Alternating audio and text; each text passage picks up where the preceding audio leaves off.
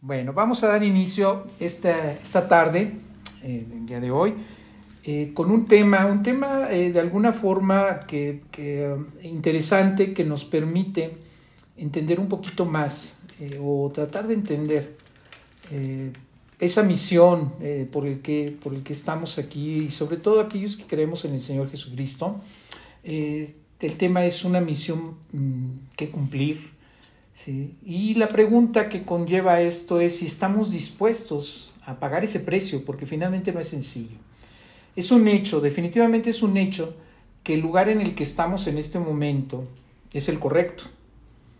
Sí, definitivamente, a pesar de que nos quejemos, que, que podamos, eh, o que tenemos o no tenemos, eh, el lugar en el que estamos, eh, en, ya sea en la, estudiando, trabajando, viviendo, eh, con quien tengamos relación, nuestra misma familia y demás, por más que digamos no es el adecuado finalmente, aunque a veces podamos decir, no, es que pues, en serio tuve que llegar aquí, ¿qué creen? Sí es el correcto, ¿sí?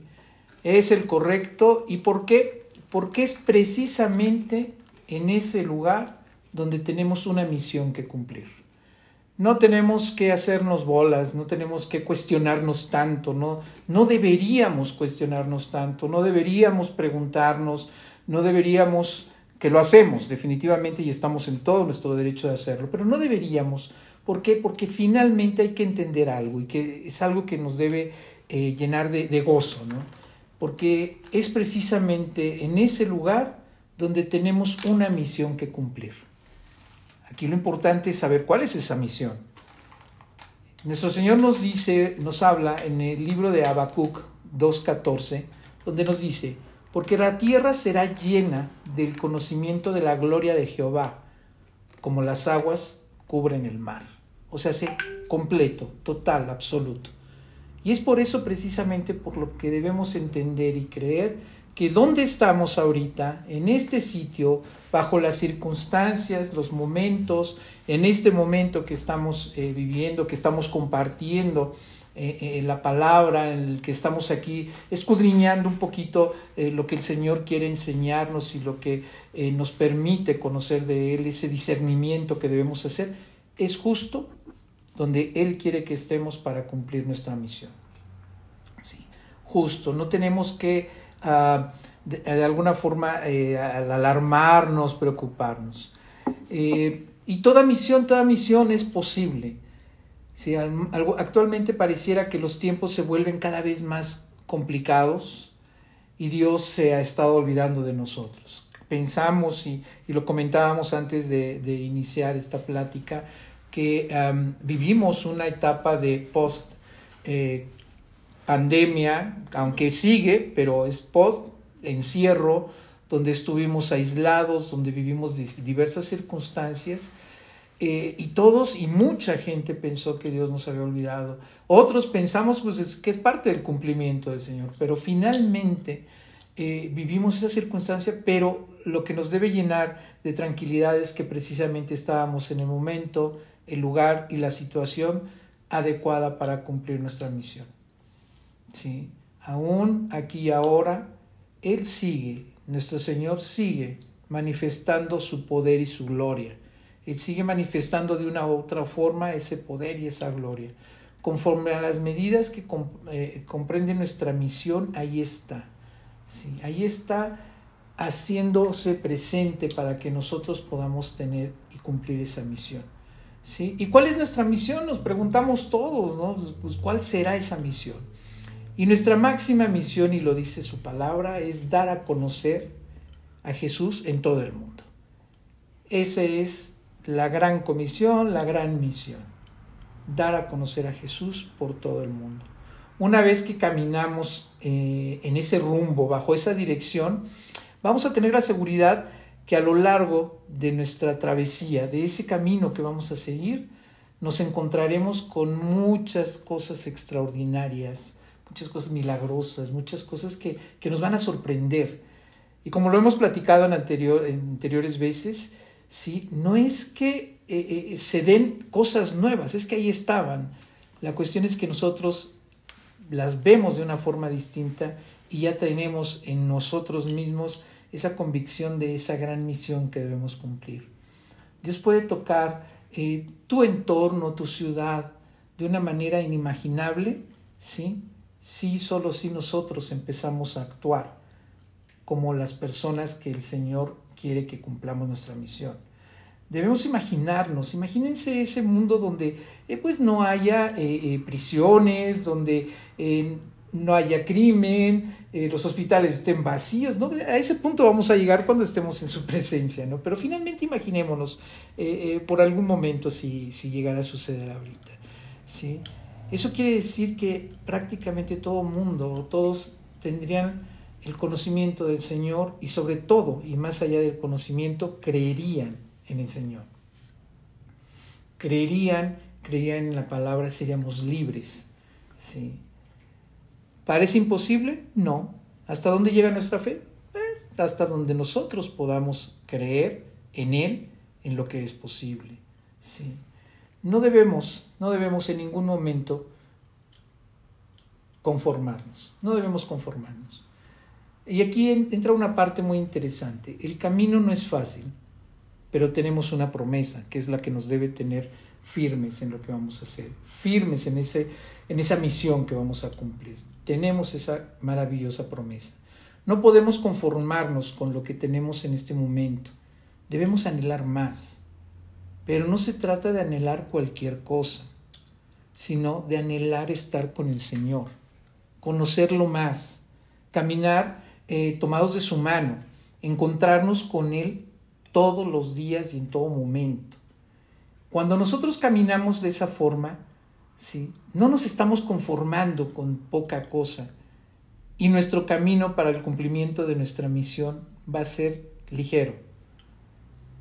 Esto traerá un cambio, este, el, el estar agarrado de Él, el estar verdaderamente prendido a Él, ¿sí? Nos va a traer un cambio, un cambio en nuestro interior, que es donde empieza esa transformación de nuestra mente, ese cambio interior que debemos y que cada vez vamos sintiendo más, eh, ese cambio que va transformándonos, que va limpiándonos, ¿sí? Y esto mismo, y esto que sucede en nosotros, hará o tendrá como consecuencia el cambio en el exterior, el cambio en quienes nos rodean.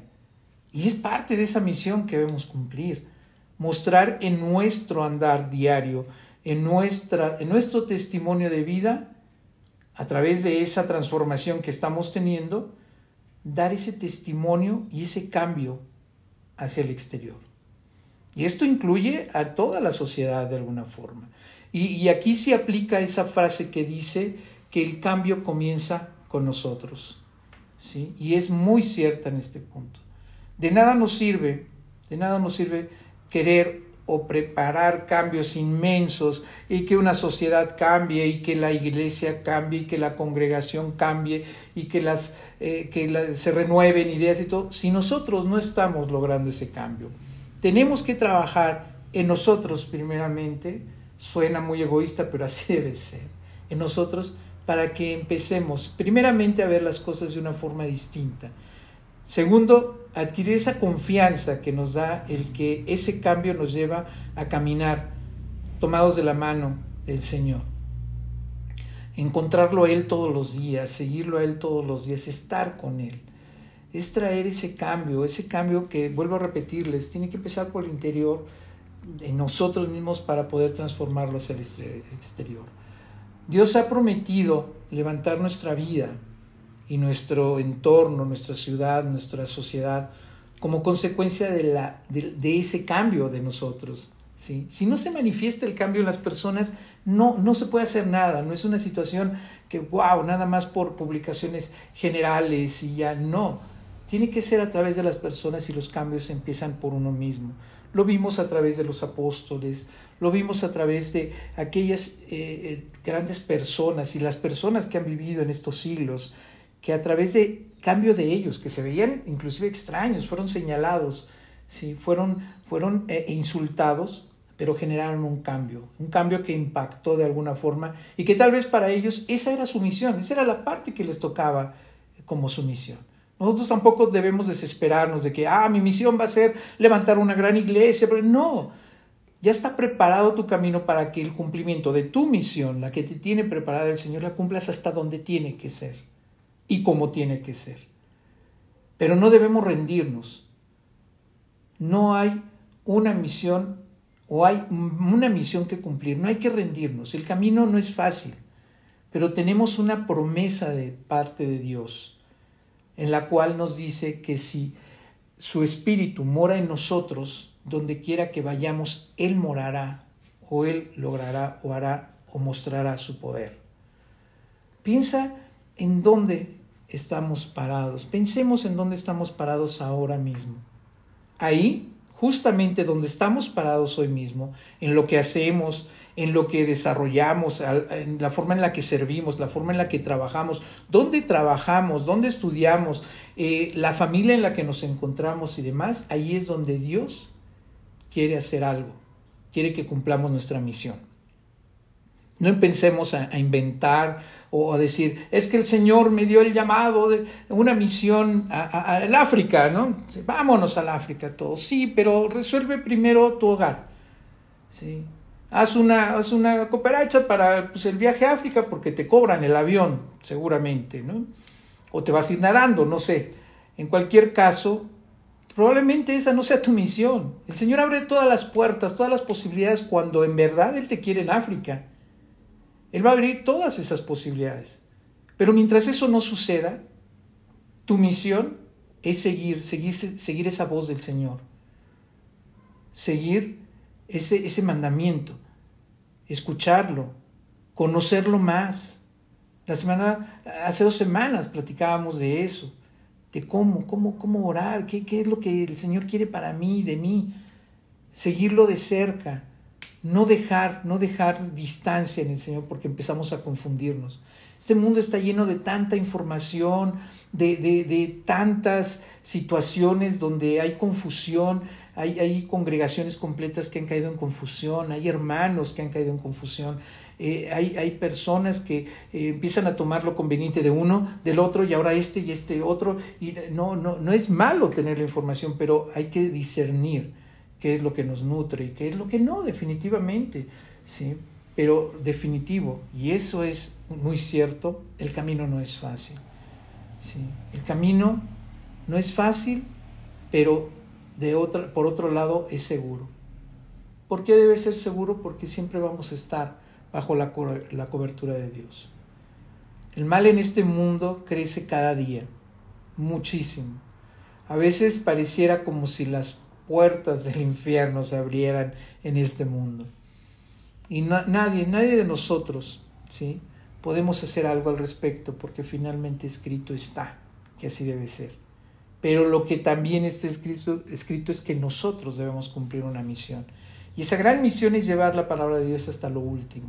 Es ir con esa gran cobertura que es en oración, en arrepentimiento, en intercesión, en adoración a Dios. Esa es lo que nos va a dar una gran seguridad, es traer siempre esa certeza de que el Señor está con nosotros. Debemos tomar ese camino seguro sabiendo que el Señor está con, nos- con nosotros.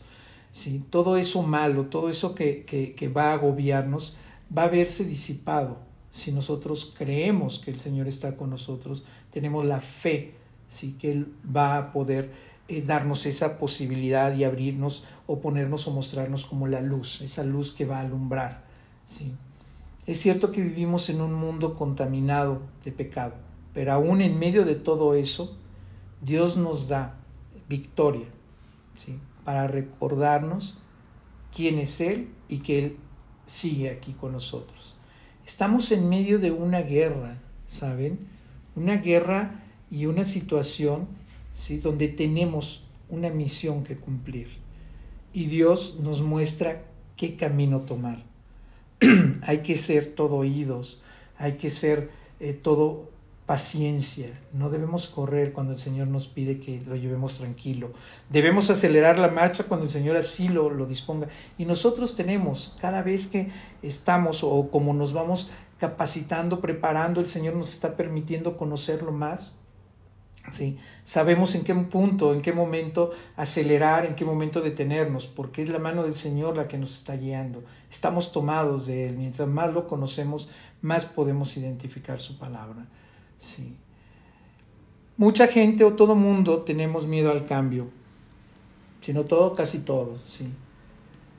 Y algo muy interesante, algo muy, muy eh, fuerte que pude investigar, indagar, que para pedir y recibir ese fuego, imagínense que estamos pidiendo ese fuego, esa, esa intensidad para servir al Señor, esos deseos de cumplir esa misión, primero tenemos que estar dispuestos a quemarnos.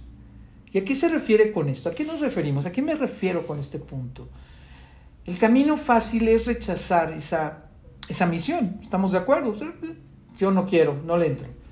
Y quedarnos en nuestro estado de comodidad, nuestra zona de confort, ¿sí? Simplemente buscar a Dios cada que lo necesitamos. ¿Mm? Tenemos una dosis de repente, así como cuando nos llega la inspiración o como cuando medio nos acordamos o como cuando nos pregunta a alguien, aquellas personas que siempre nos habían visto eh, bien impetuosos y demás, nos preguntan y tenemos nuestra dosis de una emoción espiritual. ¿Sí? De vez en cuando se nos da eso, no tomamos riesgos, sin pasión, sin compromiso, simplemente, ¿a qué equipo le hablo? Soy cristiano, sí. Sin embargo, podemos tomar la decisión de buscar a Dios a cualquier precio. Y es a lo que me refiero. Para pedir y recibir ese fuego, esa parte tan candente de sentir al Señor en todo momento, sentirlo con toda esa pasión, con toda esa energía, con toda esa intensidad, ¿sí? Pero para eso tenemos que pagar el precio. Por eso dice esto, primero se debe sentir o se debe estar dispuesto a quemarse.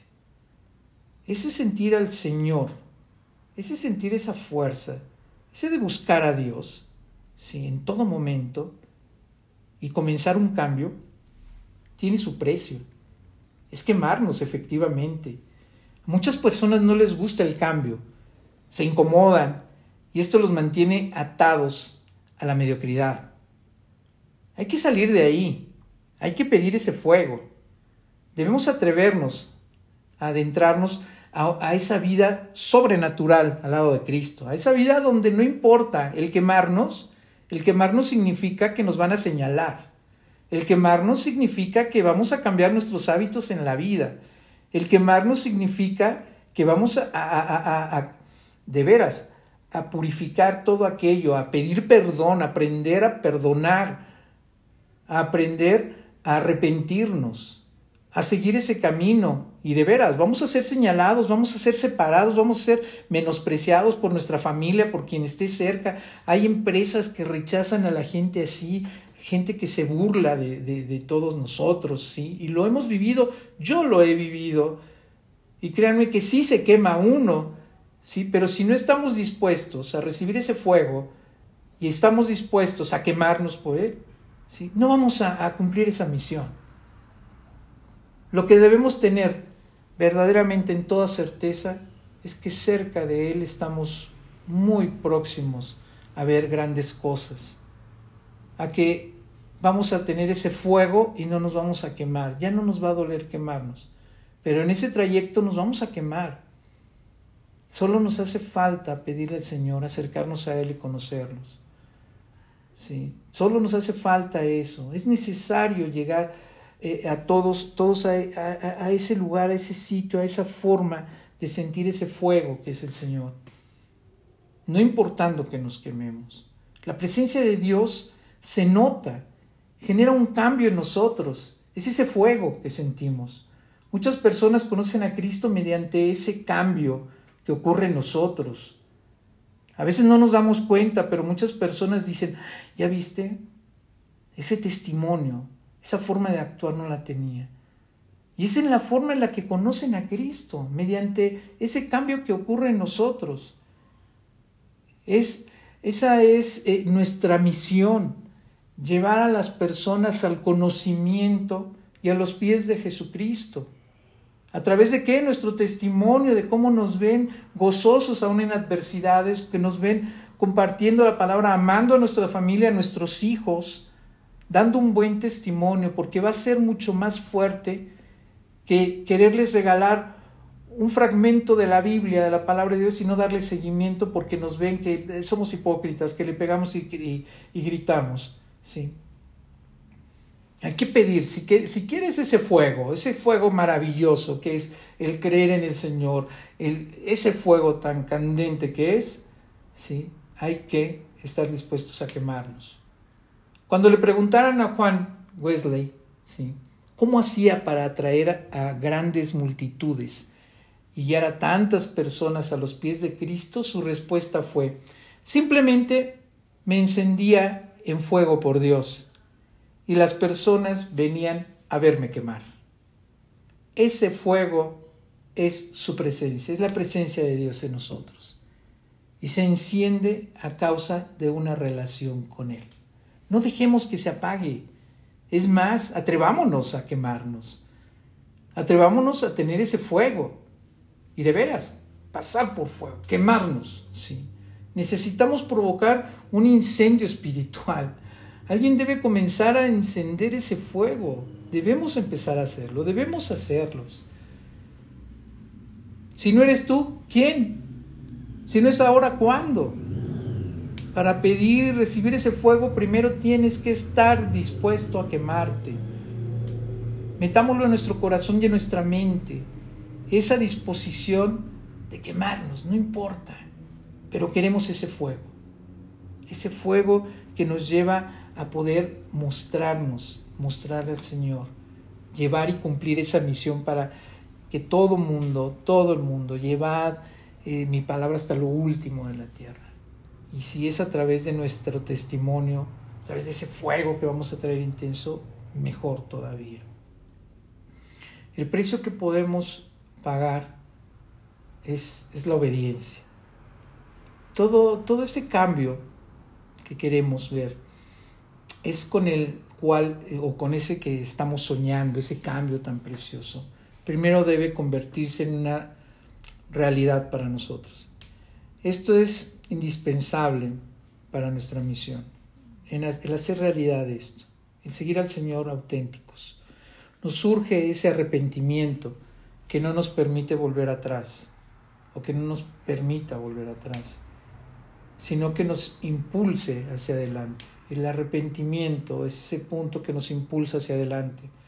Es aquel que no es decir perdón, porque ya lo hemos explicado y lo hemos dicho mil veces. Perdón ya lo tenemos, no nos preocupemos por ese perdón. Dios ya, ya consiguió eso, la gracia ya está, el perdón está dado, el perdón presente, pasado y futuro ya está dado. Pidamos perdón, por favor, arrepintámonos de lo que estamos haciendo. Ese es el primer punto y de los primeros puntos que debemos entender en nuestra vida eh, eh, cristiana. Debemos entender que no debemos ya pedir perdón, ya está dado. Ese se pidió al principio: Señor, creo en ti y, y, y sé que tú diste tu, tu sangre para el perdón de mis pecados. Ahí está esa palabra mágica, el perdón de mis pecados. Tenemos un Dios que cumple sus promesas. El momento que se entregó y entregó a su Hijo en la cruz, su promesa fue el perdón de todos nuestros pecados. ¿Para qué seguir insistiendo en eso? Profetas, sí, evangelistas, todo, todo, todo mundo dice: arrepiéntanse. Los apóstoles, arrepiéntanse. Juan el Bautista, arrepiéntanse. Jesucristo, arrepiéntanse. Nunca dijo: pidan perdón, no, dijo: arrepiéntanse. Si no logramos el arrepentimiento, nos vamos a quedar retrasados. Tomemos ese arrepentimiento que nos impulse hacia adelante y nos haga vivir agradecidos con aquel que nos ha rescatado. Cuando nos arrepentimos, estamos autenticando de alguna forma que valió la pena que Él estuviera en la cruz, que valió la pena ese, ese perdón ya dado. A lo largo de de esta misión que vamos a vivir, vamos a necesitar energía, y para eso debemos permanecer siempre, siempre, invariablemente conectados a la única fuente de poder que es Dios. siempre. No olvidemos nuestra única fuente de poder en la cual vamos, va a permitirnos cumplir nuestra misión, va a ser estar conectados a Dios en todo momento. No nos perdamos, no nos alejemos. Recordemos que el Señor siempre está con nosotros, nosotros somos los que nos alejamos. Nadie que ha sido tocado por Dios vuelve a ser el mismo o a, pas- o a pensar igual. Hay cambios rotundos, totales, y creo que todos los hemos vivido y todos anhelamos vivirlos. Sin embargo, esa experiencia no debería ser temporal. Precisamente por eso debemos estar siempre conectados a esa fuente de energía. Esto más bien debe ser eh, o debe convertirse en algo constante, natural de nuestra vida. Por eso esa constancia es estar conociendo de Dios, es estar platicando con Él, es estar indagando, es estar eh, eh, haciendo discernimiento de su palabra, es estar eh, tomando, tomando esa línea de conocimiento y alimentándonos. Eso nos permite estar cerca del Señor. Una doctrina sana, no estar bandeando, estar en una línea en la cual nos permita esa autenticidad, esa convicción en Dios. Mucha gente piensa que esto solo se trata de pasar un buen momento en la congregación, en este momento que estamos viviendo, y sentirnos bien. Pero esta misión va más allá de eso, y el precio que podemos pagar es la obediencia, es el arrepentimiento, es el amar a nuestro prójimo, y sobre todo amar a nuestro Dios por sobre todas las cosas. Eso es lo que nos va a permitir, de alguna forma, cumplir nuestra misión. Necesitamos a Dios en medio nuestro, lo necesitamos en nosotros, de hecho ya lo tenemos en nosotros a través del Espíritu Santo, pero a Dios como tal lo necesitamos en medio de nosotros, siempre en, en, en nuestra relación con los demás, en nuestro trabajo, hacer las cosas como si fueran para Dios. Este mundo eh, definitivamente eh, lo pide a gritos sin darse cuenta, pide a Dios sin darse cuenta. Cuando Eh, hay, hay violencia, cuando hay agresión, cuando hay discriminación, cuando hay menosprecio, cuando hay todo ese tipo de ataques que hay, de veras el mundo está diciendo, por favor Dios, escúchanos, ¿no? Tenemos una misión que cumplir. Esa misión, esa misión que tenemos que cumplir, es urgente que salgamos y demos a conocer que Cristo vive. Para terminar, para terminar con nuestra plática del día de hoy, debemos recordar de la misma manera que lo que pidió Moisés, y debemos pedirlo nosotros ta- también. En Éxodo treinta y tres, dieciocho, Moisés o el Señor nos dice: Él entonces dijo, te ruego que me muestres tu gloria. ¿Cuántos no queremos? Nosotros necesitamos su gloria. Su gloria en nuestras vidas, en nuestra sociedad, en nuestra familia. Necesitamos que muestre su gloria. Para que eso suceda necesitamos derribar la barrera de la arrogancia y aceptar humildemente nuestra dependencia a Dios, nuestra dependencia a Él. Y quiero cerrar donde el Señor nos habla a través de de su palabra en Mateo cinco, seis, y nos dice: Bienaventurados los que tienen hambre y sed de justicia, porque ellos serán saciados. Todos queremos ser saciados, todos queremos ser bienaventurados porque ya lo somos. Todos tenemos hambre y sed de justicia. Seamos bienaventurados, ¿sí? Para tener y teniendo hambre y sed de justicia, porque nosotros, sí, seremos saciados. Seremos saciados por ese Dios que nos va a permitir, nuestro Señor, nos va a permitir cumplir nuestra misión de una u otra forma, pero siempre atados a Él. Muchas, muchas gracias.